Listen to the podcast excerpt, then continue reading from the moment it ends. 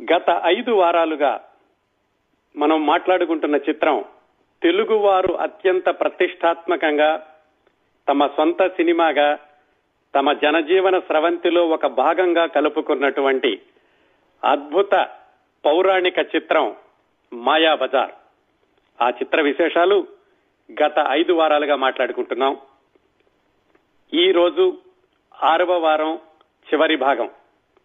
మొట్టమొదట్లో చెప్పుకున్నట్లుగానే ఈ కార్యక్రమాన్ని పదిహేను అధ్యాయాలుగా మీకు సమర్పిస్తూ వస్తున్నాను. ఇంతవరకు పన్నెండు అధ్యాయాలు పూర్తి చేశామండి గత ఐదు వారాల్లో. అందులో మనం ఈ సినిమా నేపథ్యం గురించి ఈ సినిమా దర్శకుడు మాటలు పాటలు సంగీతం వా ఆ వివిధ శాఖల యొక్క విశ్లేషణ దాదాపుగా చాలా విషయాలు మనం మాట్లాడుకున్నాం గత ఐదు వారాల్లో. ఈరోజు మనం మాట్లాడుకోబోయే మూడు అధ్యాయాల్లో రెండు అధ్యాయాలు నావి చివరి అధ్యాయం మీది. ఇంతకు ముందు చెప్పినట్లుగానే మాయాబజార్ గురించి నాకంటే ఎక్కువగా తెలిసిన శ్రోతలు చాలా మంది ఉండి ఉంటారు. అలాగే ఈ సినిమాని పదే పదే చూస్తున్న శ్రోతలు కూడా చాలా మంది ఉండి ఉంటారు. అందువల్ల మాయాబజార్ గురించి మీ జ్ఞాపకాలు మిగతా శ్రోతలతోటి పంచుకునే అవకాశం కూడా ఈ రోజు చివరి అధ్యాయంలో మీకోసం మనం పదమూడవ అధ్యాయంలోకి ప్రవేశిద్దాం. మాయాబజార్ ఆ విధంగా ఈ సినిమా యొక్క షూటింగ్ విజయవంతంగా పూర్తయింది. మాటలు పాటలు సంగీతం వాటన్నింటి విశేషాలు కూడా తెలుసుకున్నాం. కేవీ రెడ్డి గారికి ఒక సెంటిమెంట్ ఉండేది అని మనం మొట్టమొదట్లో చెప్పుకున్నాం. ఏమిటంటే సినిమా ప్రారంభమైనప్పుడు వచ్చేటటువంటి పాటలో శ్రీ అని కానీ జయం అని కానీ రావాలని. అలాగే ఆయనకి ఇంకొక సెంటిమెంట్ ఏమిటంటే సినిమా చిట్ట చివరిలో ఒక శుభం చేకూర్చేటటువంటి శ్లోకం గాని పాటతోనే ముగించాలి అనేది ఆయన పౌరాణిక చిత్రాలు తో ఆయన పెట్టుకున్నటువంటి సెంటిమెంట్ అంటారు. ఇదే ఆయన మొట్టమొదటి పౌరాణిక చిత్రం. అందుకని ఈ సినిమాలో చిట్ట చివరగా మీకు జాగ్రత్తగా గుర్తుంటే కనుక అందరూ కూడా ఘటోత్కచుడిని నువ్వే అభిమన్యుడు శశిరేఖ పెళ్ళి చేశావు అని అభి ఘటోత్కచుడు అన్నప్పుడు ఘటోత్కచుడు నా గొప్పతనం కాదు ఇది శ్రీకృష్ణుడి గొప్పతనం అని జై సత్య సంకల్ప జై శేష తల్ప జై దుష్ట సంహార జై దినకల్ప జై భక్త పరిపాల జై జగజ్జాల అని ఒక శ్లోకం లాంటి గేయం లాంటిది చదువుతాడు. దానిలో పింగళి గారు నీవు జరిపించేటి నీ చిత్ర కథలు వ్రాసినా చూసినా వినినా ఎల్లరునూ శుభ సంపదలు కలిగి వర్ధిల్లగలరు సుఖశాంతులను కలిగి శోభిల్లగలరు అని రాశారు. దాంతో ఈ సినిమా పూర్తవుతుంది. జాగ్రత్తగా చూడండి పింగళ గారు ఏం రాశారంటే ఈ శ్రీకృష్ణుడి యొక్క చిత్ర కథలు వ్రాసినా చూసినా వినినా అందరికీ కూడా శుభ సంపదలు వస్తాయని ఆయన జాగ్రత్తగా ఆ రచయిత రచయిత యొక్క గొప్పతనాన్ని గుర్తించారు చూసేవాళ్ళ గొప్పతనాన్ని గుర్తించారు వినేవాళ్ళ గొప్పతనాన్ని కూడా గుర్తించినట్లుగా ఆ శ్లోకంలో చెప్పారు. ఆ సినిమా అంతా పూర్తయ్యాక పంతొమ్మిది వందల యాభై ఏడు మార్చ్ ఇరవై ఏడున విడుదలైంది. ఆ సినిమా మొత్తానికి అయినటువంటి ఖర్చు ముప్పై లక్షలు అని అక్కడక్కడ రాశారు కానీ సింగీతం శ్రీనివాసరావు గారు చెప్పడం అయితే ముప్పై లక్షలు కాదు.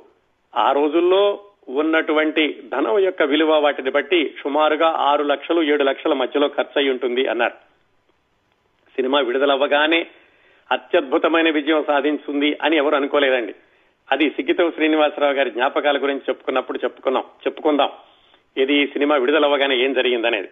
మొత్తానికి అది విజయవంతం అయ్యింది అన్న ఆ ప్రేక్షకుల యొక్క ఆ పలుకు వచ్చాక ఆ సినిమా అద్భుతంగా ఆడిద్ది. వంద రోజులు ఆడింది. అది వంద రోజులు ఆడినటువంటి థియేటర్ల సంఖ్య పంతొమ్మిది అని ఆ వందవ రోజు శతదినోత్సవం జరిగినటువంటి వార్తల్లో వ్రాసి ఉంది.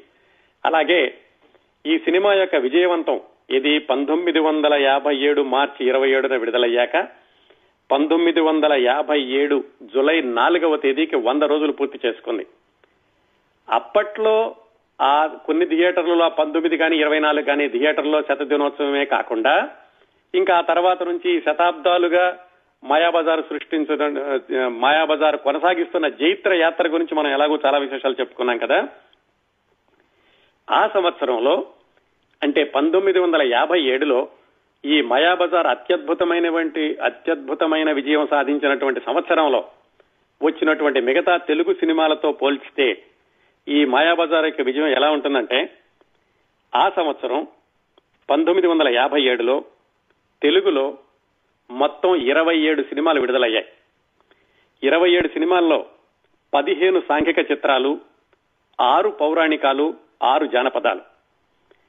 ఈ పౌరాణికాలు ఆరింటిలో కూడా అలాగే సాంఘిక చిత్రాలతో పోల్చుకుంటే కూడా విజయం దృష్ట్యా మాయాబజార్ని మొట్టమొదటి స్థానంలో నిలబెట్టవచ్చు ఆ సంవత్సరంలోని విజయవంతమైన చిత్రాలతో పోలిస్తే. ఒక విశేషం ఏమిటంటే మాయాబజారు కంటే పాతాళ భైరవి ఎక్కువ థియేటర్లలో శతదినోత్సవం చేసుకుంది. ఇది పాతాళ భైరవి ఈ సినిమా కంటే ఆరు సంవత్సరాల ముందు వచ్చినప్పటికీ కూడా. కానీ మాయాబజారు ఇంకా పాతాళ భైరవితో పాటుగా ఇన్ని సంవత్సరాలుగా ఇంకా నిలిచే ఉందన్న విషయం మనం పదే పదే చెప్పుకుంటున్నాం. అలాగే ఈ సినిమా అంటే పంతొమ్మిది వందల యాభై ఏడులో ఇరవై ఏడు చలనచిత్రాలు వచ్చినాయి మొత్తం తెలుగు అనుకున్నాం కదా. అందులో పదిహేను సాంఘికాలు అయితే అలాగే ఆరు పౌరాణికాలు ఆరు జనపదాలు. మొత్తం ఇరవై ఏడింట్లో ఇంకో విధమైనటువంటి లెక్కలు చూసుకుంటే ఎన్టీ రామారావు గారు నటించిన పదకొండు సినిమాలు. ఇరవై ఏడు సినిమాల్లో పదకొండు సినిమాలు ఎన్టీ రామారావు గారు హీరోగా నటించిన సినిమాలే పంతొమ్మిది వందల యాభై ఏడులో వచ్చినాయి. ఇంకా విశేషం ఆ పదకొండు సినిమాల్లో ఐదు శతదినోత్సవ సినిమాలు ఎన్టీ రామారావు గారికి పంతొమ్మిది వందల యాభై ఏడులో. వాటిలో ఈ మాయాబజార్ కూడా ఒకటి. ఈ సినిమా శతదినోత్సవం అప్పుడు నిర్మాతలు ఏమని ప్రకటన ఇచ్చారంటే అంటే ఆ రోజుల్లో గొప్పతనం ఎవరిది అనే దానికి ఎవరు దానికి ఆ యాజమాన్యం వహిస్తారు అనడానికి ఆ సినిమా విజయవంతం అయ్యాక శతదినోత్సవం అయ్యాక నిర్మాతలు ఇచ్చినటువంటి ప్రకటన. దానిలో ఏం రాశారంటే కృతజ్ఞతాభివందనలు అని పెద్ద హెడ్డింగ్ పెట్టి న్యూస్ పేపర్లో దాదాపుగా అర్ధ పేజీ ప్రకటన ఇచ్చారు. మాయాబజార్ చిత్రమును చూసి ఆనందించి ఎందరో సహృదయులు మిత్రులు కళాభిమానులు మమ్మల్ని ప్రశంసిస్తూ అభినందనలు తెలుపుతున్నారు. దీని తర్వాత చూడండి ఏం రాశారు.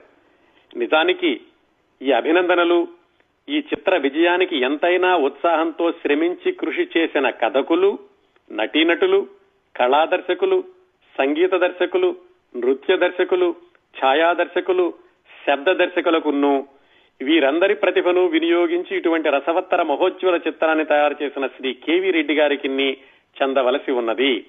మీరు చూపిన ఆదరాభిమానములకు వారందరి తరఫున మేము కృతజ్ఞతను తెలుపుతూ ముందు కూడా ఇలాగే మీ ఆదరాభిమానములకు పాత్రులము కాగలమని విశ్వసిస్తున్నాము.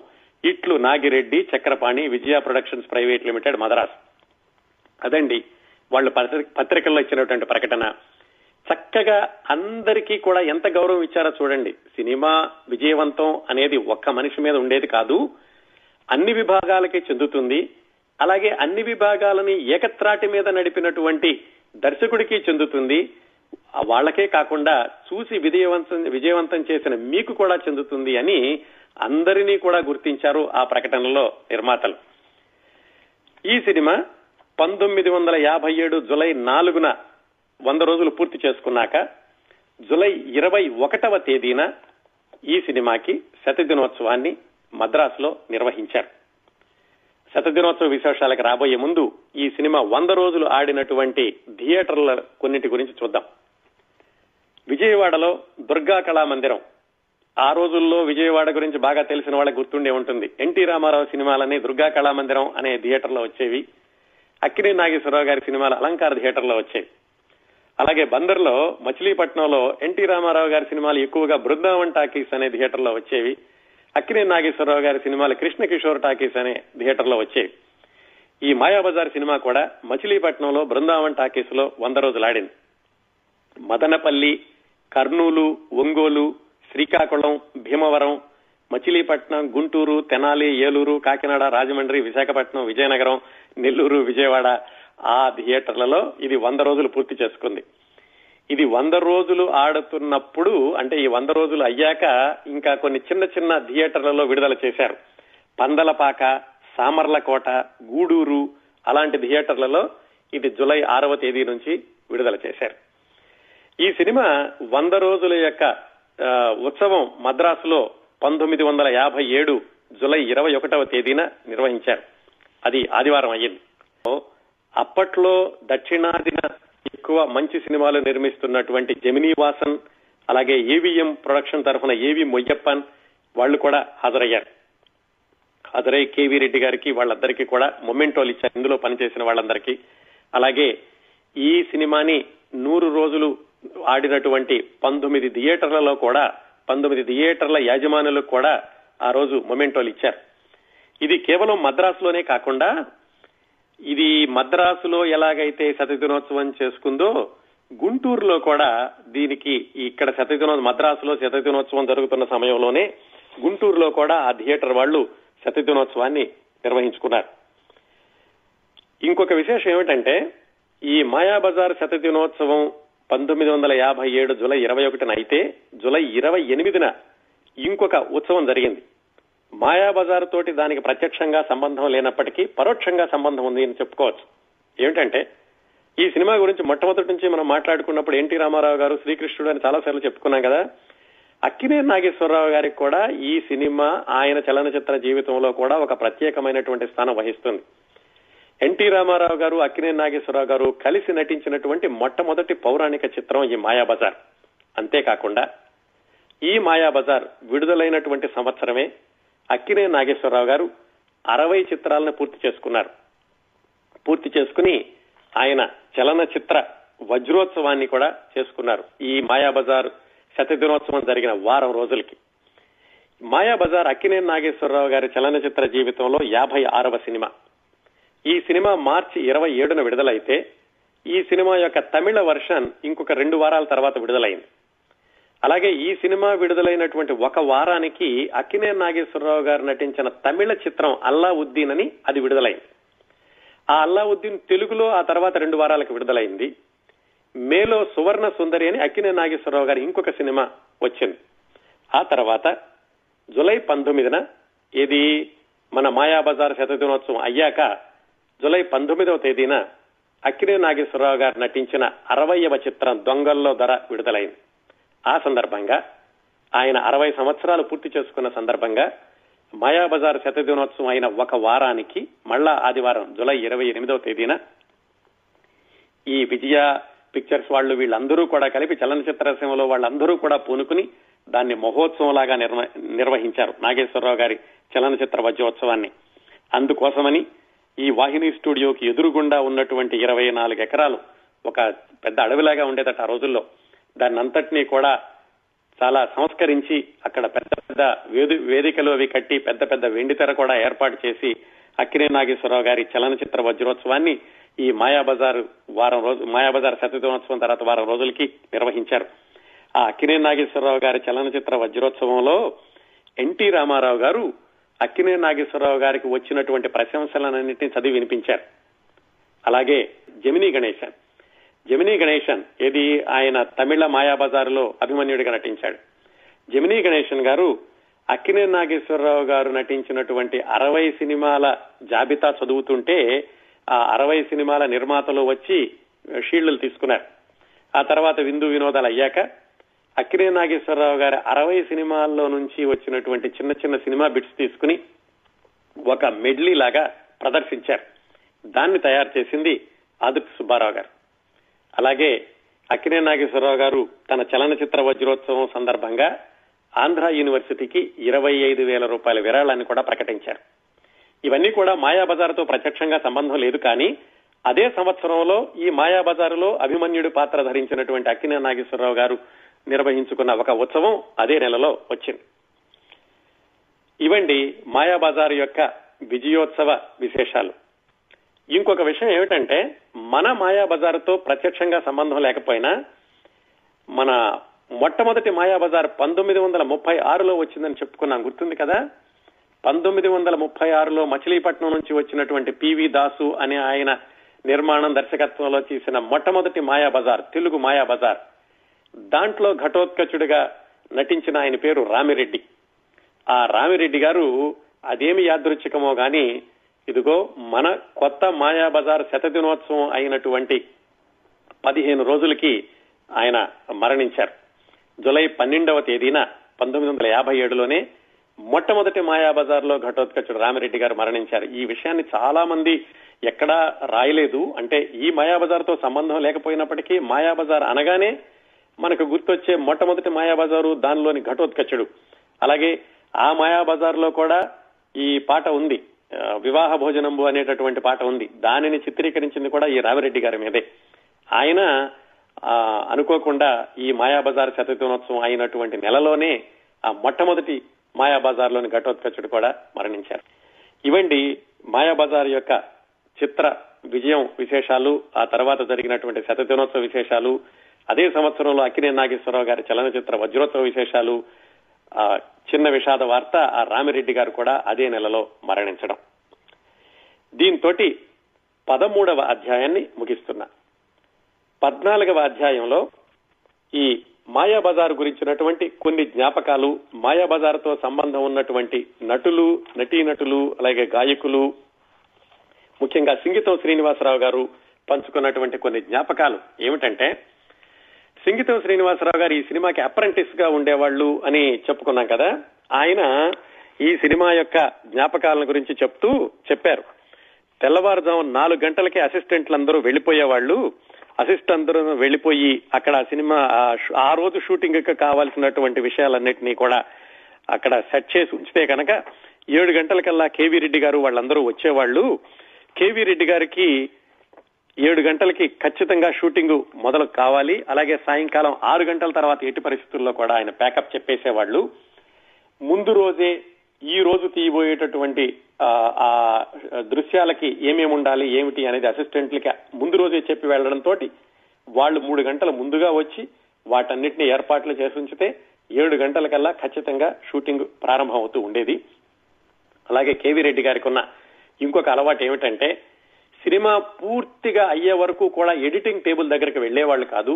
ఏ రోజుకి ఆ రోజు రషెస్ చూసుకోవడమే కానీ ఎడిటింగ్ మధ్యలో చేసేవాళ్ళు కాదు.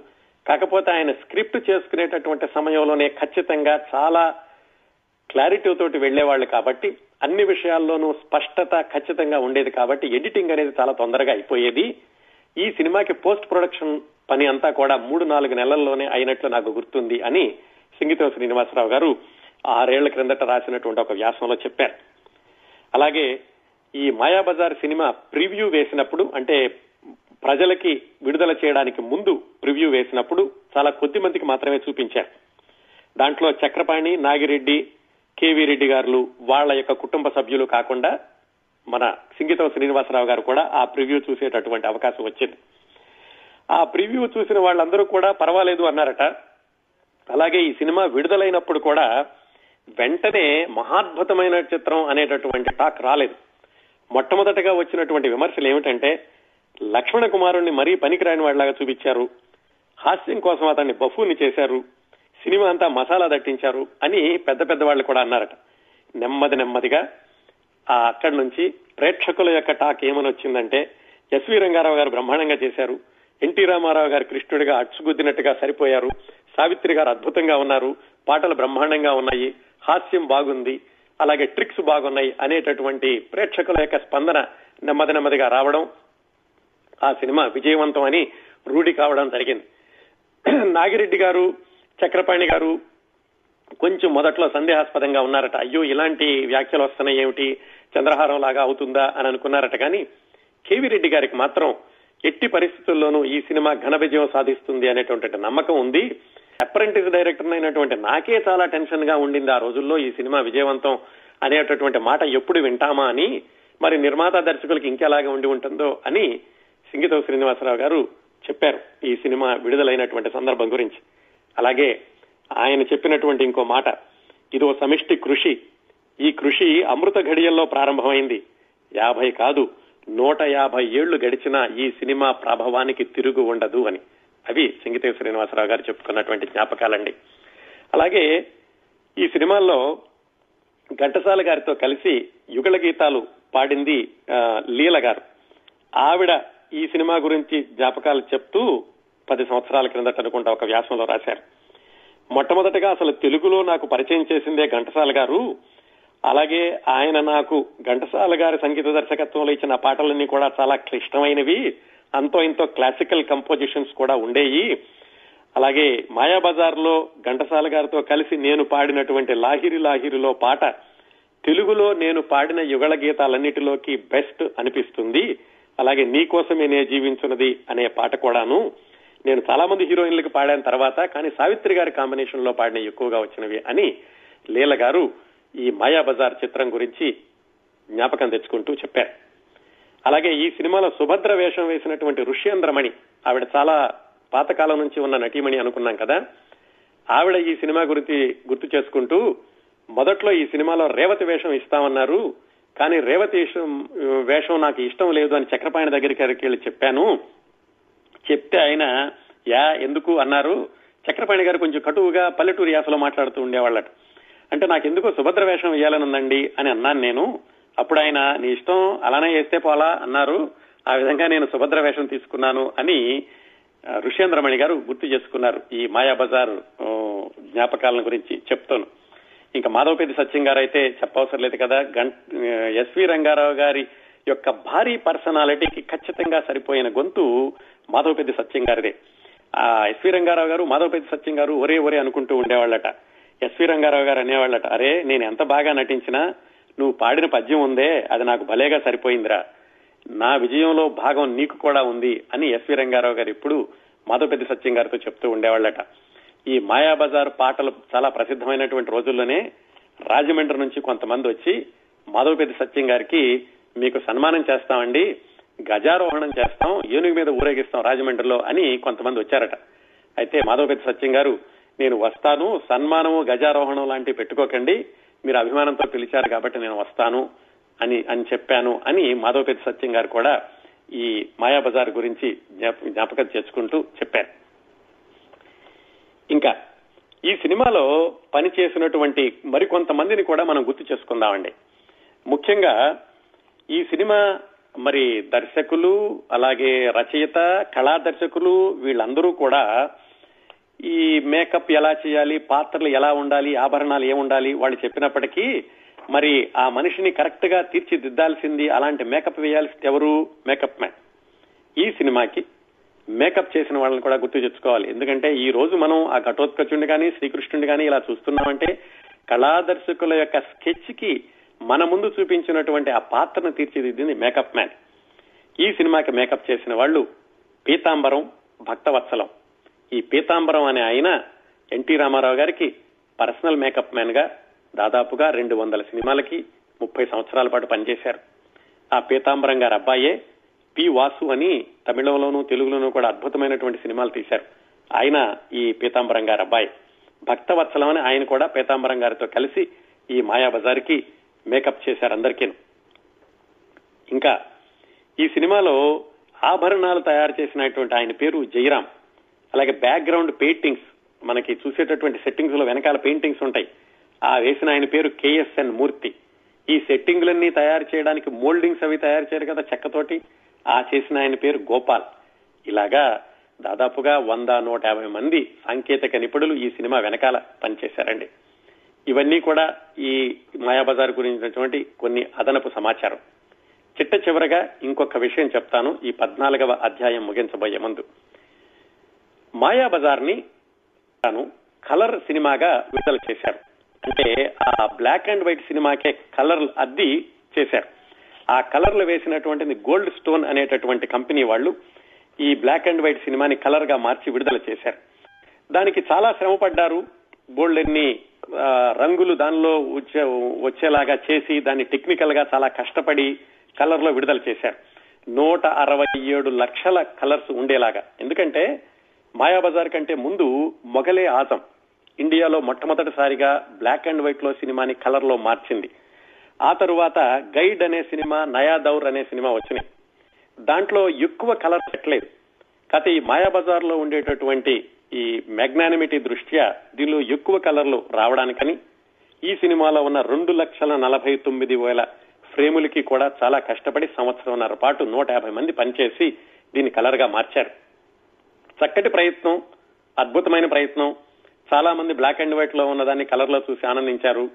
కాకపోతే ఈ కలర్ సినిమా గురించి చిన్న విమర్శలు కూడా వచ్చినాయి. చిన్న విమర్శలు కాదు పెద్ద విమర్శలు వచ్చినాయండి. ఏమిటంటే ఈ కలర్గా మార్చడంలో అట్- అట్లాగే దాన్ని సినిమా స్కోప్గా మార్చడంలో కూడా కొన్ని చోట్ల శ్రీకృష్ణుడి యొక్క కిరీటం పైన ఎగిరిపోయింది. కొన్ని కొన్ని దృశ్యాల్లో ముఖ్యమైనటువంటి సన్నివేశాలు కూడా పక్కకు జరిగిపోయినాయి. అలాగే సినిమాలో నిడివిని కూడా తగ్గించేటటువంటి ఉద్దేశంతో కొన్ని పాటలను కత్తిరించేశారు కొన్ని పాటలను పూర్తిగా తీసేశారు అని వివాదాలు కూడా వచ్చినాయి. అలాగే ఇంకొక విషయం ఏమిటంటే ఈ సినిమాలో ఈ కలర్స్ వేయడం తోటి బ్లాక్ అండ్ వైట్లో ఉన్న ఒరిజినల్ ఆ మార్కస్ పార్ట్లే చూపించినటువంటి డెప్త్ కూడా తగ్గిపోయింది అని కొన్ని విమర్శలు కూడా వచ్చినాయి ఈ సినిమా మీద. ఏమైనా మన మూలంగా ఉండేటటువంటి మట్టి పరిమళాలకు ఉండే మాధుర్యం కృత్రిమ సువాసనలకి ఉండదు కదండి. అలాగే బ్లాక్ అండ్ వైట్ మాయాబజార్లో ఉన్నటువంటి ఆ గొప్పతనం కలర్ మాయాబజార్లో లేకపోయినప్పటికీ దాన్ని రంగులుగా మార్చడంలో శ్రమపడిన వాళ్ళందరినీ కూడా మనం ఈ సందర్భంలో గుర్తు చేసుకోవడంలో తప్పులేదు. ఇంతటితోటి పద్నాలుగవ అధ్యాయాన్ని ముగిస్తున్నాను. మాయాబజార్ చిత్ర విశేషాలు పదిహేనవ అధ్యాయం మీ అధ్యాయం. నేను రామ్ గోపాల్ కుప్పట్నం నుంచి. రామగోపాల్ గారు బాగున్నారా? బాగున్నాను చెప్పండి. చెప్పండి సరే ఫస్ట్ మీరు మైండ్ రీడర్ అనుకుంటాను ఎందుకంటే మీరు షోలే చేస్తున్నప్పుడు మన. మాయాబజార్ వదిలేసి షోలే అన్ని ఎపిసోడ్ చేస్తున్నారంటే అనుకున్నాను ఓకే మీరు ఇమీడియట్గా మాయాబజార్ చేశారు so that was very good. నేను. థియేటర్లో ఎప్పుడు చూసినట్టు గుర్తులేదు కానీ హైదరాబాద్ దూరదర్శన్లో వచ్చిన కొత్తలో మా వార్డులో ఒకటే ఉండేది ఆ టీవీ. అందరు పిల్లలు వచ్చి చూసి చూస్తుంటే. అది మా నాన్నగారు రికార్డ్ చేసేవాళ్ళు. టేప్ రికార్డ్ కూడా ఉండేది. అది ఆడియో డైలాగ్ రికార్డ్ చేస్తుండేవాళ్ళు. మ్హూ. అప్పుడు ఈ వీడియో ఆడియో అవుట్పుట్స్ లేవు కదా సో మొత్తం అన్ని శబ్దాల నుంచి వస్తుండే. అందరినీ గప్చుప్గా ఉండమంటే చాలా కష్టం. ఎందుకంటే పిల్లలు ఆ డైలాగ్ అవును. నవ్వుకుని ఉండలేరు కదా. బాగా ఆ. తర్వాత మనకి వీసీఆర్ వచ్చిన కొత్తలో మనం అద్దెకి తీసుకొని చూసేవాళ్ళం. వీసీఆర్ ఇస్సెల్ అద్దెకి తీసుకొని చూసేవాళ్ళం. గుర్తుంది కదా మీకు? అవును అవును. ఆ, ఆ టైంలో ఫస్ట్ నేను గుర్తున్న సినిమా కూడా మాయాబజార్ ఫస్ట్ తీసుకున్నట్టు గుర్తు నాకు. One of the first movies. అదొకటి. ఇంకోటి గీతాంజలి వచ్చినప్పుడు బాగా గీతాంజలి ఫ్యాన్స్ ఉండేవాళ్ళు చాలా మంది అవును. సో నేను అనే గీతాంజలి ఏంటి? మనకు మాయాబజార్ నాది అదే ఫేవరెట్ మూవీ వాళ్ళతో ఆర్గ్యూ చేస్తున్నాను. అంటే చైల్డిష్ అనుకోండి ఇప్పుడు బట్ అప్పుడు గీతాంజలి గీతాంజలి మారుతూ ఉంటాయి కదా. అంతే అదే అంతే అలాగే దట్ వాజ్ ఆల్సో అనదర్ ఇంకోటి ఆ కలర్ సినిమా గురించి మీరు చెప్పినట్టు నాకు నచ్చలేదు. ఎందుకంటే చాలా సీన్స్ కట్ చేశారు కదా.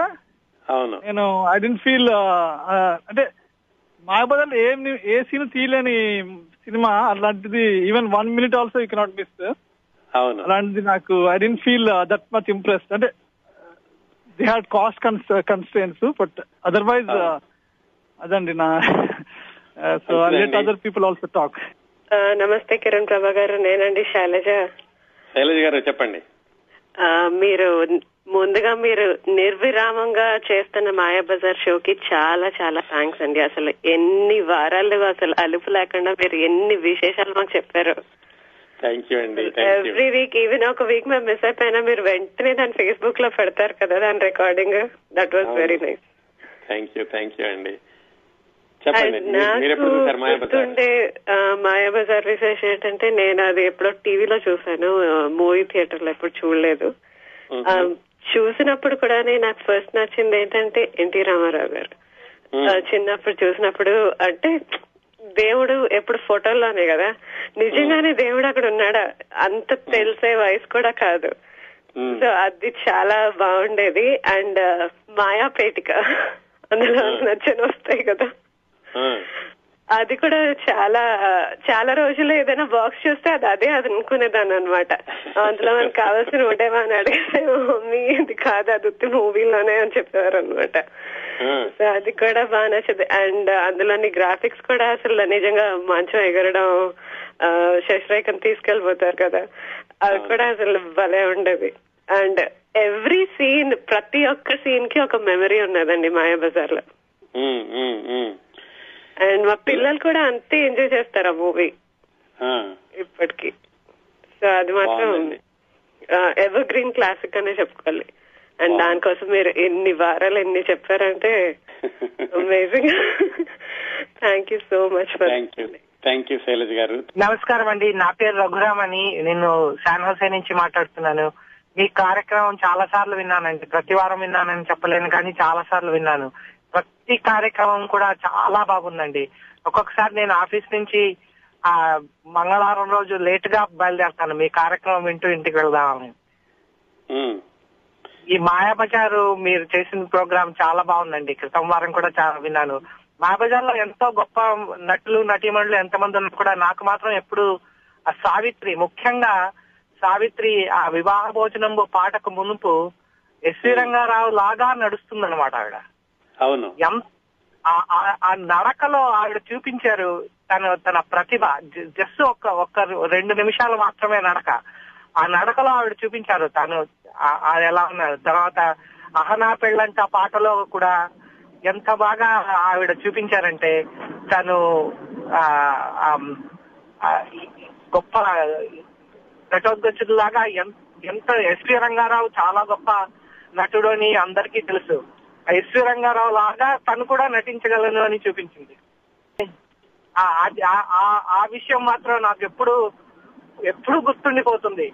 ఆవిడ ఎలా అలా నడవడము తర్వాత ఆ గద తను ఆవిడ భుజం మీద పెట్టుకోవడము ఆ అది మాత్రం చాలా చాలా బాగా చేశారు ఆవిడ.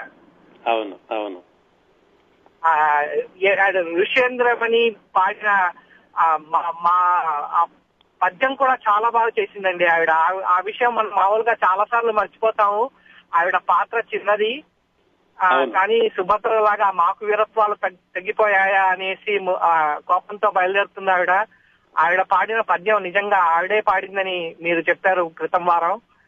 ఆ పద్యం కూడా చాలా బాగా పాడింది. అంటే మాధవ పెద్ది అనే విషయం తెలిసింది. కానీ అక్కడ ఆవిడ అంత గొప్పగా పద్యం పాడుతుందనే విషయం నాకు తెలియదండి. బాగా గుర్తుపెట్టుకున్నారండి. ఓకే. బాగుంది రఘురామ్ గారు. మంచి జ్ఞాపకాలు. హలో నేను రవి అండి. శాంటా క్లారా రవి గారు చెప్పండి. యా అది ఆ, మంచిగా ఉందండి program.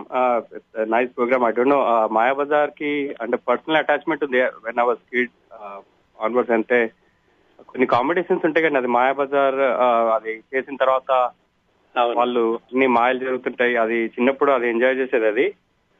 ఇన్ఫాక్ట్ దాని తర్వాత యుఎస్కి వస్తున్నప్పుడు ఐ రిమెంబర్ అంటే around eleven twelve years back audio cassette కూడా తెచ్చుకున్నాను నేను ఇక్కడికి. To. Listen to the story. Part one part two హెచ్ఎంబిది I remember I think I still have those audio cassette then I try to show those show that movie to my kids also they still enjoy that movie అండి ఇప్పుడు కూడా. Hello నమస్తే విమల గారు చెప్పండి.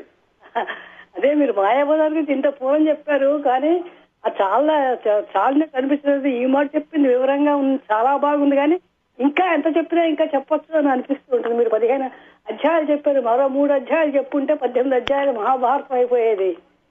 అవును. నేను అదే చెప్పాను విమల గారు. ఏమిటంటే మాయాబజారు మహాసముద్రం లాంటిది. నేను ఒక చిన్న పాత్రతోటి కొంచెం నీళ్ళు మాత్రమే తీసుకురాగలిగాను. మీరు మీరు ఎంత ఈదగలిగితే అంత ఉంది మాయాబజార్లను. చెప్పండి విమల గారు కొద్దీ మహారత్నాలు దాని నుంచి వస్తాయి. ప్రతి ఫ్రేము ప్రతి ఇది ఎక్కడ అసలు ఎంచడానికి కూడా లోపం లేదన్నట్టుగా అది కళాఖండం తీశారు వాళ్ళు. దాన్నేమో మీరు మాకు ఎంత విపులంగా చెప్పారు అంటే అరే ఇవన్నీ మేము మిస్ అయిపోయామా? మళ్ళా చూడాలి మళ్ళా చూస్తే ఇంకా ఎంత ఇదిగా ఉంటుందో అని అనిపించేట్టుగా చేశారన్నమాట. థ్యాంక్ యూ విమల గారు. అదే కొన్ని కొన్ని చాలా తక్కువ సినిమాలు ఉంటాయి ఇట్లా ఇట్లాంటివి. అవును అవును. అది వేళ్ళ మీద లెక్క పెట్టొచ్చు అనమాట వాటిల్లో ఇది ఖచ్చితంగా అదే ఎప్పుడైనా తెలుగు సినిమా అనగానే మాయాబజార్ ఖచ్చితంగా ఎవరైనా చెప్తారు. అవును అవును. చాలా చాలా థ్యాంక్స్ అండి. మీరు మంచి ఇవన్నీ అందిస్తున్నారు మాకు. థ్యాంక్ యూ విమల గారు. అదే సంక్రాంతి శుభాకాంక్షలు బిలేటెడ్ మీకు కూడానండి. థ్యాంక్ యూ వెరీ మచ్ నమస్కారం. నా పేరు బాబు అల్లూరి. బాబు గారు చెప్పండి. ఆ. చాలా బాగుంది సార్. మాయాబజార్ అంతా చెప్పుకున్నా పని తీరదు. అవును. ఈ షో నేను ఒక పేరు చెప్పాలనుకుంటున్నాను. చెప్పండి. మాయావాణి. మీరు అంత కళ్ళకు కట్టి చెప్తున్నారు కదా. సినిమా సినిమా కంటే ఎక్కువ కనిపిస్తుంది అనమాట అప్పుడు you. చక్రపాణి గారు ఎట్లా మెచ్చుకున్నారు అందరినీ? మీరు అన్ని డీటెయిల్స్ ఇస్తారు కదా ఒక క్యారెక్టర్ మీద. ఆ- సినిమా తీసిన దానికంటే ఇది డిస్క్రిప్షన్ చాలా బాగుంటుంది. షోలీ ఎలా. చేశారు? దీనికి చాలా బాగుంది. నాకు అన్నిట్లో దీనికి నచ్చేది ఈ సినిమాలో ఒకటండి. ఉమ్, లాహిరి లాహిరి లాహిరి ఆ పాట ఉంది కదా? ఇప్పటికి ఎన్ని ఎన్నిసార్లు చూసుంటాను ఎన్ని వందల సార్లు చూసుంటాను. అది రాజేశ్వరరావు కట్టారు. సిమిలర్గా దీంట్లో ఉంటుంది మిస్సమ్మలో అంటారు ఉమ్. అది కూడా ఐదు వందల సార్లు అయింది అనుకుంటా చూసి. మాయాబజార్ ఎన్నిసార్లు చూశారు? మాయబారి చూడక చాలా రోజులైంది అది వందకు పైన చూసింటాను. వంద. దాని చేశారు. శత శత వీక్షణం చేశారు. ఆ, మర్చిపోయాను మళ్ళీ ఒకసారి చూసుకోవాలి. ఇప్పుడు జరుగుతున్నది వచ్చి నాకు మిస్సమ్మ గుండమ్మ కథ ప్రతిరోజు. మంచిది మంచిది Babu garu thank you thank you for the compliments అండి. హలో కిరణ్ బాబు గారు నా పేరు చైతన్య అండి మోహన్ చైతన్య గారు చెప్పండి. చాలా బాగుందండి ప్రోగ్రామ్. నేను యాక్చువల్లీ మధ్యలో కొన్ని పార్ట్స్ మిస్ అయ్యాను నేను వెకేషన్ ఇండియా వెళ్ళి. చాలా బాగుంది. మాయాబజార్ గురించి చెప్పడం అంటే నేను మహాభారతం గురించి చెప్పినట్లు ఏం చెప్పడానికి ఉంది. అవును. కానీ డైలాగ్స్ అండి మాయా మాయాబజార్ అంటే నాకు ముందు గుర్తొచ్చేవి కంబళి గింబళి స్వల్పం. స్వల్పం. ఆహా. అసలు పింగళి గారు రాసిన డైలాగ్స్ తస్మదీలు తస్మదీలు ఇందాక ఆయన ఎవరో లాహిరి లాహిరి పాటలో ఉంటే లాహిరి పాటలో కూడా డైలాగ్ ఉంటుంది అవును. అదేంటి అడుగుతుంది ఆవిడ రుక్మిణి ఎందుకు బలరాముడు దేవతకి కూడా ఇప్పుడు కావాలా అంటే వెంటనే కృష్ణుడు రసపట్టులో తర్కం కూడదు అని చెప్పి అసలు సూపర్ డైలాగ్ అవన్నీ ఒక సామెతల్లాగా ఉండిపోయినాయండి. హలో నేను సుష్మిత అండి. సుష్మిత గారు చెప్పండి.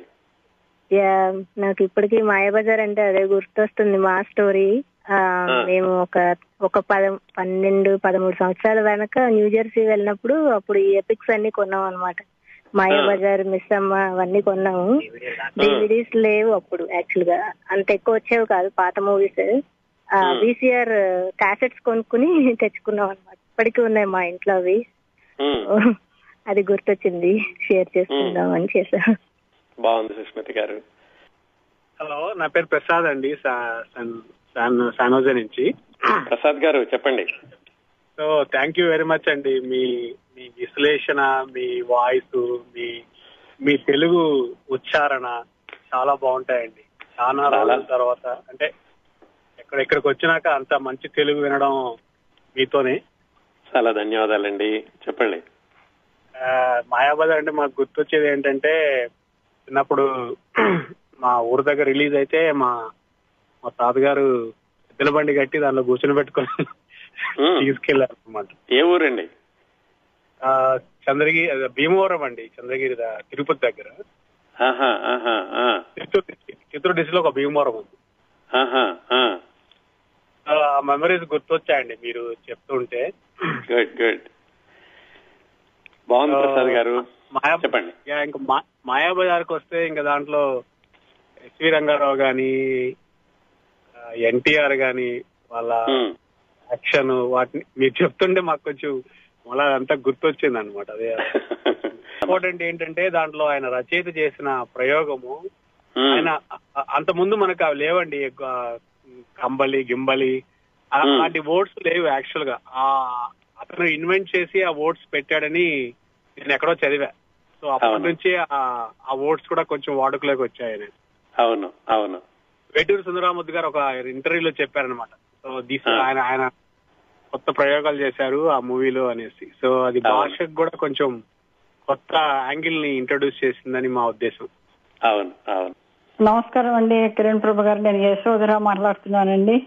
యశోదర్ గారు చెప్పండి. బహుశా మీ ఈ రోజు మీదే చివరి కాల్ అవ్వచ్చండి. చెప్పండి. చిన్న మాకు చిన్నప్పుడు రేడియోలో త్రీ అవర్స్ మూవీని వన్ అవర్ సంక్షిప్త శబ్ద చిత్రం అని వేసేవాళ్ళు అట్లా చాలా గ్రేట్ క్లాసిక్ మాయా బజార్ని మీరు చాలా కళాత్మకమైన చిత్రాన్ని వివరణాత్మకంగా మంచి కళా కళాత్మక శబ్ద చిత్రంగా మా కళ్ళ ముందు ప్రజెంట్ చేసినందుకు చాలా థ్యాంక్స్. చాలా బాగా ఉంది ప్రోగ్రాము. చాలా ధన్యవాదాలండి. చెప్పండి. ఎక్కువ ఈయన సిఎస్ఆర్ గారి డైలాగులు ఎక్కువ మేము ఇది చేసుకుంటూ ఉంటాం. ఏంటి శశిరేఖ కనికట్టు నేర్చిందా కన్నా కన్ను చెదిరిందా అని ఒకటి. తర్వాత ముఖ ముక్కోపానికి ముఖస్థుతి ఇది సారీ ముక్కోపానికి విరుగుడు ముఖస్థుతి ఉండనే ఉంది కానీ అవును. అట్లాంటి గొప్ప అందమైన అంత కళాత్మకమైన చిత్రాన్ని కలర్లో చూసి చాలా సంతోషించాం కానీ కొన్ని మిస్టేక్స్ అదే సినిమా కట్ అయింది కానీ but very nice watching that movie in colour అనిపించింది. అంత కల- అంత కలర్స్తో మీరు కూడా చూపించారు. ఇన్ని ఇన్ని వారాలు చాలా ఓపిక చాలా థ్యాంక్స్ అండి. వీ లుక్ ఫార్వర్డ్ టు చాలా ధన్యవాదాలు యశోదర్ గారు. థ్యాంక్స్ అండి. ఈ ఆరు వారాలుగా కొనసాగుతున్నటువంటి ఈ మాయా బజార్ విశేషాలని విని ఆనందించినటువంటి శ్రోతలకే కాకుండా ప్రత్యక్షంగాను పరోక్షంగాను కూడా నాకు అభినందనలు తెలియజేసిన శ్రోతలందరికీ మరొకసారి హృదయపూర్వకంగా కృతజ్ఞతలు తెలియజేస్తున్నానండి తెలుగువాడి ఆస్తి తెలుగువాడి సంతకం తెలుగువాడి జ్ఞాపకం తెలుగువాడి జీవితం తెలుగువాడి సర్వస్వం అనదగిన మాయా బజార్ చిత్ర విశేషాలు గత ఆరు వారాలుగా విన్నారు. ఈ కార్యక్రమాన్ని ఇంతటితో ముగిస్తున్నాను.